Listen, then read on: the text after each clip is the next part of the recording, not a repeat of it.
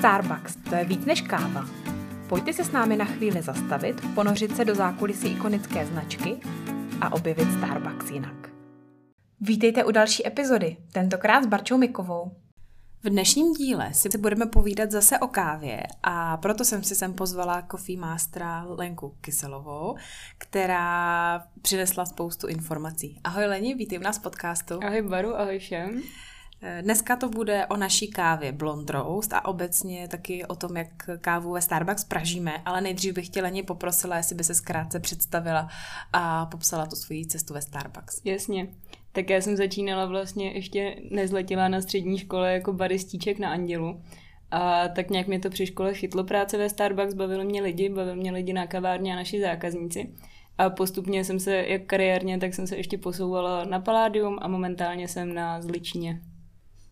Krásně. A jakou děláš pozici prozrať? Jsem v tréninku na asistent manažera momentálně. Takže ty lidi byly taková láska, že vlastně teď je to tvoje hlavní náplň práce se o ten tým starat. Super. A jak dlouho jsi Coffee Master? Na tím jsem hrozně dlouho přemýšlela. Myslím si, že tři roky, ale nechci lhát. A co byla ta motivace se do toho vzdělávacího programu přihlásit? Já vlastně, když jsem nastoupila, tak uh, máme taky kartičky, kde vidíme kariérní růst. A byla tam taková jedna jako odchylka a černá zástěra u toho, tak jsem říkala, že jako černá zástěra, jo, to je dobrý. A pak vlastně my jsme měli produkťačku tehdy na kavárně, si poslouchá Anička Švadlenová, tak uh, ona měla hroznou vášeň pro to a hrozně ráda to přidávala a mě to asi nadchlo po nějaký době tak moc, že jsem chtěla umět to stejný, co ona a vědět o té kávě tolik věcí, abych to mohla předávat dál zákazníkům a našim parťákům. A vlastně přes uh, školení kávu a latár, který dělám teď pro naše baristy, v rámci základního tréninku, tak mě baví asi nejvíc předávat informace. Takže proto Coffee Master. Uh-huh, super, děkuji. Tak uh, Leni, ty jsi pro nás dneska připravila teda blond roast, máme ho přes French press, my tady už nebudeme provádět coffee tastingem ani srkat, a, ale možná se rovnou pustíme do vyprávění. Já teda přiznám, že blond roast je moje nejoblíbenější káva v naší nabídce, že mám hodně ráda světle pr- pražené kávy a začali jsme ji prodávat asi měsíc po tom, co jsem do Starbucks nastoupila, takže to byl osud.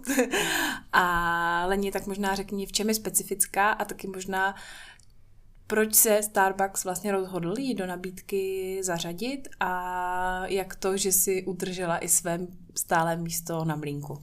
Tak já možná začnu trošku historicky. Eh, Starbucks vlastně v roce 2012 měnil uh, trošku ten prodej nebo systém, jak my nabízíme a prodáváme kávu pro zákazníky.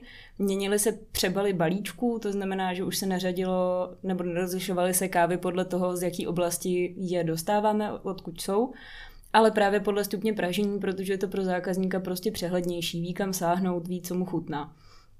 A právě tehdy v roce 2012 jsme zároveň s touto změnou představili i právě pražení Blond Roast, což znamená to nejjemnější pražení na té naší stupnici, kde máme ještě medium a dark, to znamená středně pražený a tmavě pražený.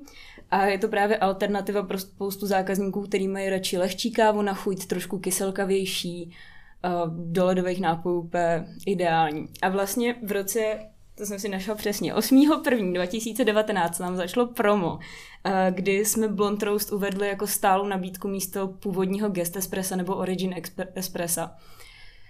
Což uh, byly většinou na, jedno, na délku jednoho proma nějaká káva vybraná, ideální na to promo, na tu roční období nebo cokoliv takového.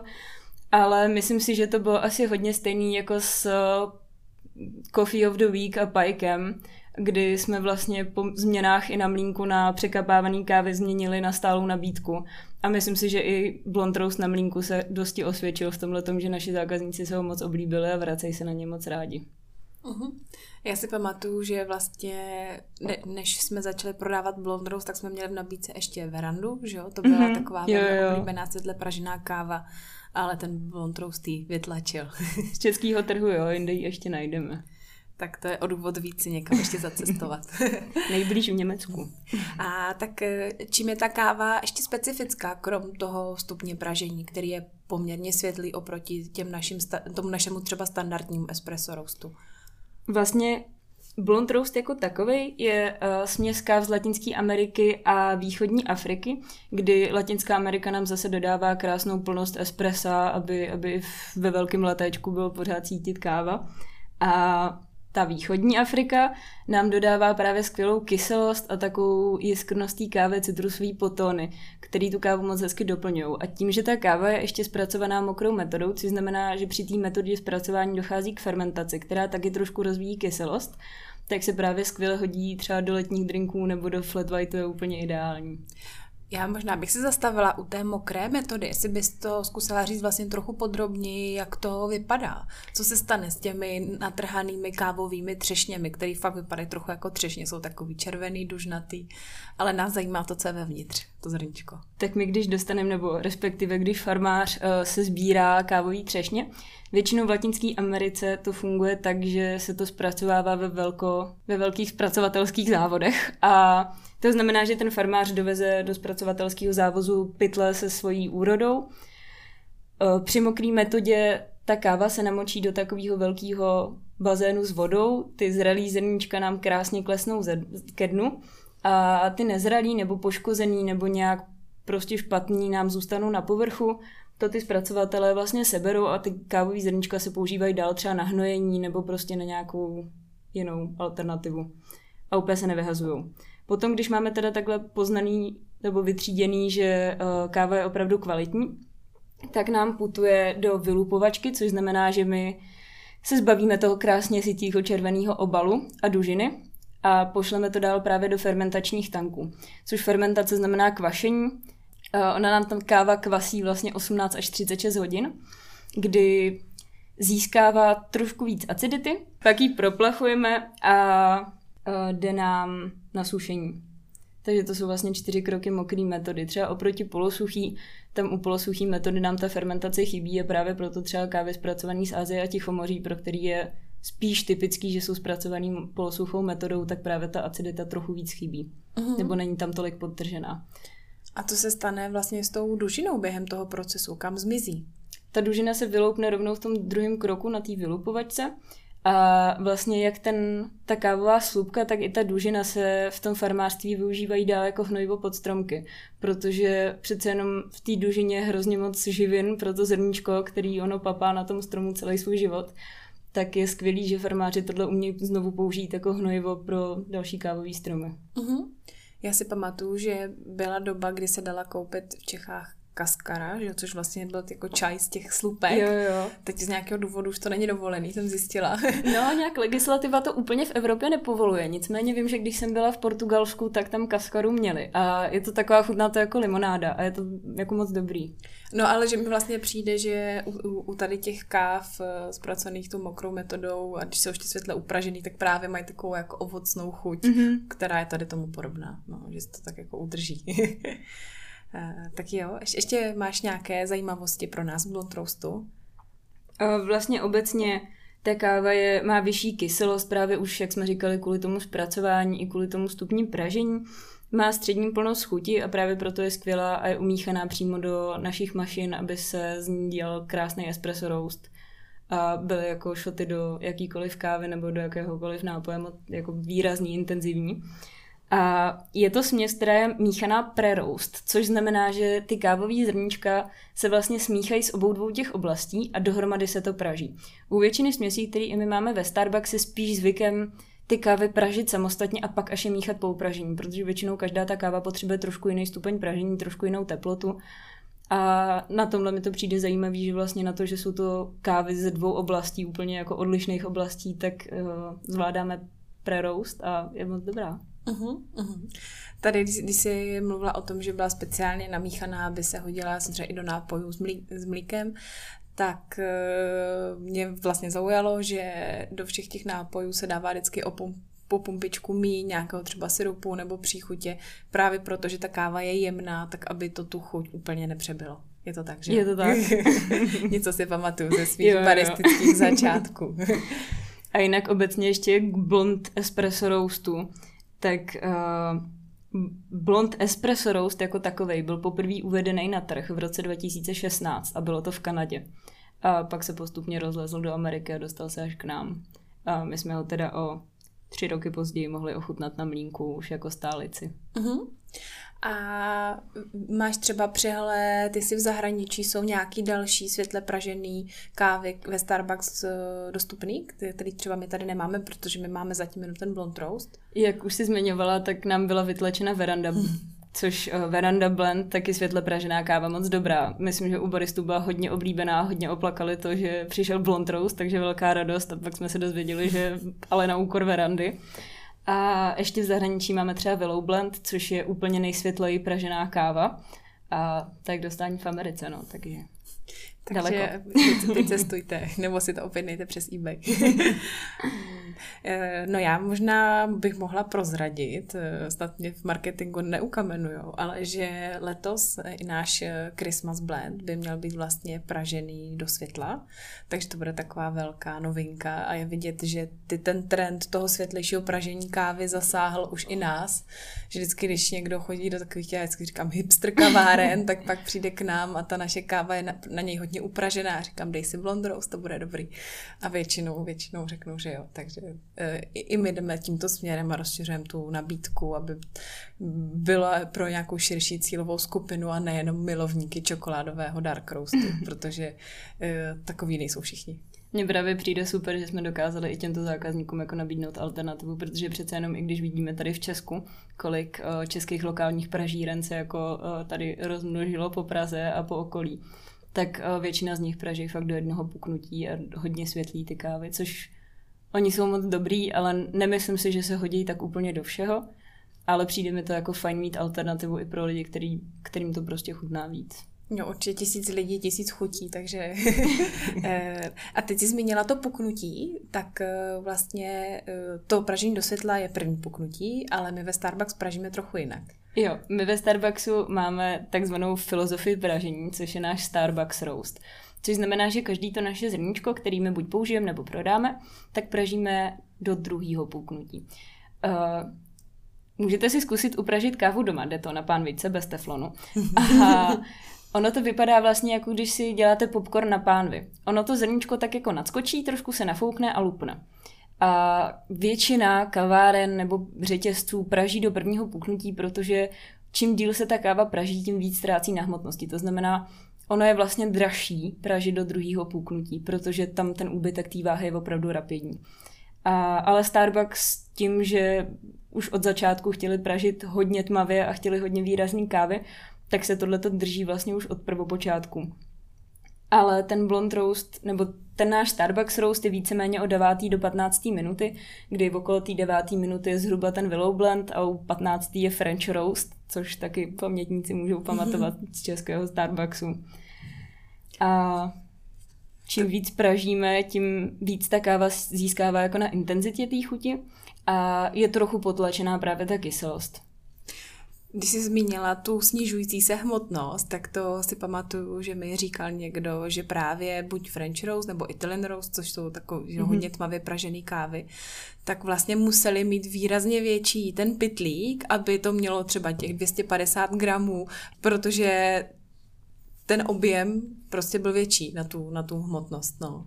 To je krásně vidět i dneska, když si zajdete do kavárny a vyfouknete si vzduch z nějakého balíčku blond roastu a vezmete si vedle toho třeba Sumatru nebo Veronu tak uh, ten balíček blond roastu se zdá být hodně prázdným a balíček Sumatry hodně plným. Nicméně v každém balíčku je 250 gramů stále stejně, jenom je to právě tím objemem, kterou ta káva získává a ztrácí hmotnost.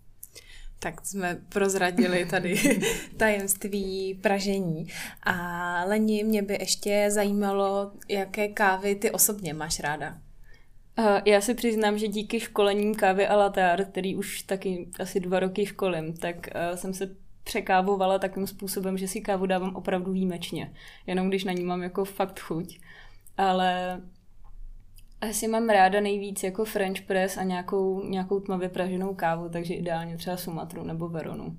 Mm-hmm. To jsou asi takový stále, co moje. Takže nejsi velký fanoušek blond roastu? Jo, mě blond roast chutná, já jsem nadšená, že máme tu alternativu, třeba když si mám dát nějaký, nějakou kávu s mlékem, tak si jako ráda dám flat white blond roast nebo latte blond roast. Ale když už si mám, jako naučila, Starbucks mě naučil pít černou kávu a čím silnější, tím lepší. To je zajímavé, že většinou ten vývoj je obrácený. Jo, jo, to, to se mi smějou všichni docela za, za moji kariéru tady ve Starbucksu, no, že jsem vlastně přišla od těch světlopražených těm naprosto tmavým a v tom si jako hovím, protože si pamatuju, že na prvním tréninku, který jsem jako baristíček úplně na začátku své cesty měla, tak uh, mi dali právě ochutnat Sumatru a já jsem to nebyla jako schopná skoro pozřít. A pak jsem se tady právě asi o dva roky později při, přistihla na centrále, když jsem školila a pila jsem si z vesela druhý celý jako French press sama, protože samozřejmě ani na tom školení to nikdo nechtěl. A tak jsem se docela smála, jak moc se ty chutě jako vyvíjejí mm, i nám. Mm. Je pravda, že Sumatra, ta naše hodně tmavě pražná káva je tro, z Indonésie, je trochu šok pro nové baristy, kteří na tohleto školení přijdou a člověk se to musí propít. Já jsem zjistila, že všechno je otázka dobrého food pairingu, takže i, i tmavě pražené kávy eh, chutnají skvěle, obzvlášť právě v nějaké kombinaci, třeba s čokoládovým dortem nebo, nebo tak. A co ty by si doporučila k blond roastu jako správný food pairing, který tu kávu hezky doplní? Mně obecně k blond roastu hrozně chutná ovoce, nebo nějaký ovocný dezerty, takže třeba z naší nabídky uh, jahodový cheesecake, moc dobrá varianta. A nějaký letní ovoce k tomu hrozně hezky sedí, protože právě podporuje takovou tu citronovou, ty citron, citrusové podtóny té kávy a tu ovocnost což mi přijde vlastně food pairing jako obecně skvělá záležitost. Uh-huh, uh-huh. Vlastně ta káva, jak jsi zmínila, chutná skvěle i zastudená, takže třeba připravit si i jako, jako třeba cold brew, nebo prostě na lét s nějakým ovocem, tak to je úplně super, pití na léto, když teda teď zatím není úplně počasí, které by k tomuhle tomu pobízelo, ale třeba se ještě v rámci babího léta to vrátí a bude příležitost něco takového vyzkoušet. Věřím tomu. Na závěr teda ještě bych chtěla ani poprosila, jestli by si porovnala vlastně tyhle ty dvě kávy, o kterých jsme tady mluvili, Blond Roast a Espresso Roast, v čem se liší a co třeba i říkáš zákazníkům, kteří přijdou na kavárnu vlastně vůbec neví, co od toho očekávat. Tak Blond Roast určitě oproti Espresso Roast je jemnější na chuti, což je asi to první, co ode mě zákazníků slyší. Je trošku kyselější, takže určitě asi nedoporučuji lidem, kteří opravdu nemají rádi kyselé kávy. Ale blond roast furt, i když je jemnější, jak jsme říkali, tak uh, se skvěle hodí i právě je dostatečně výrazný do nějaké kávy s mlékem.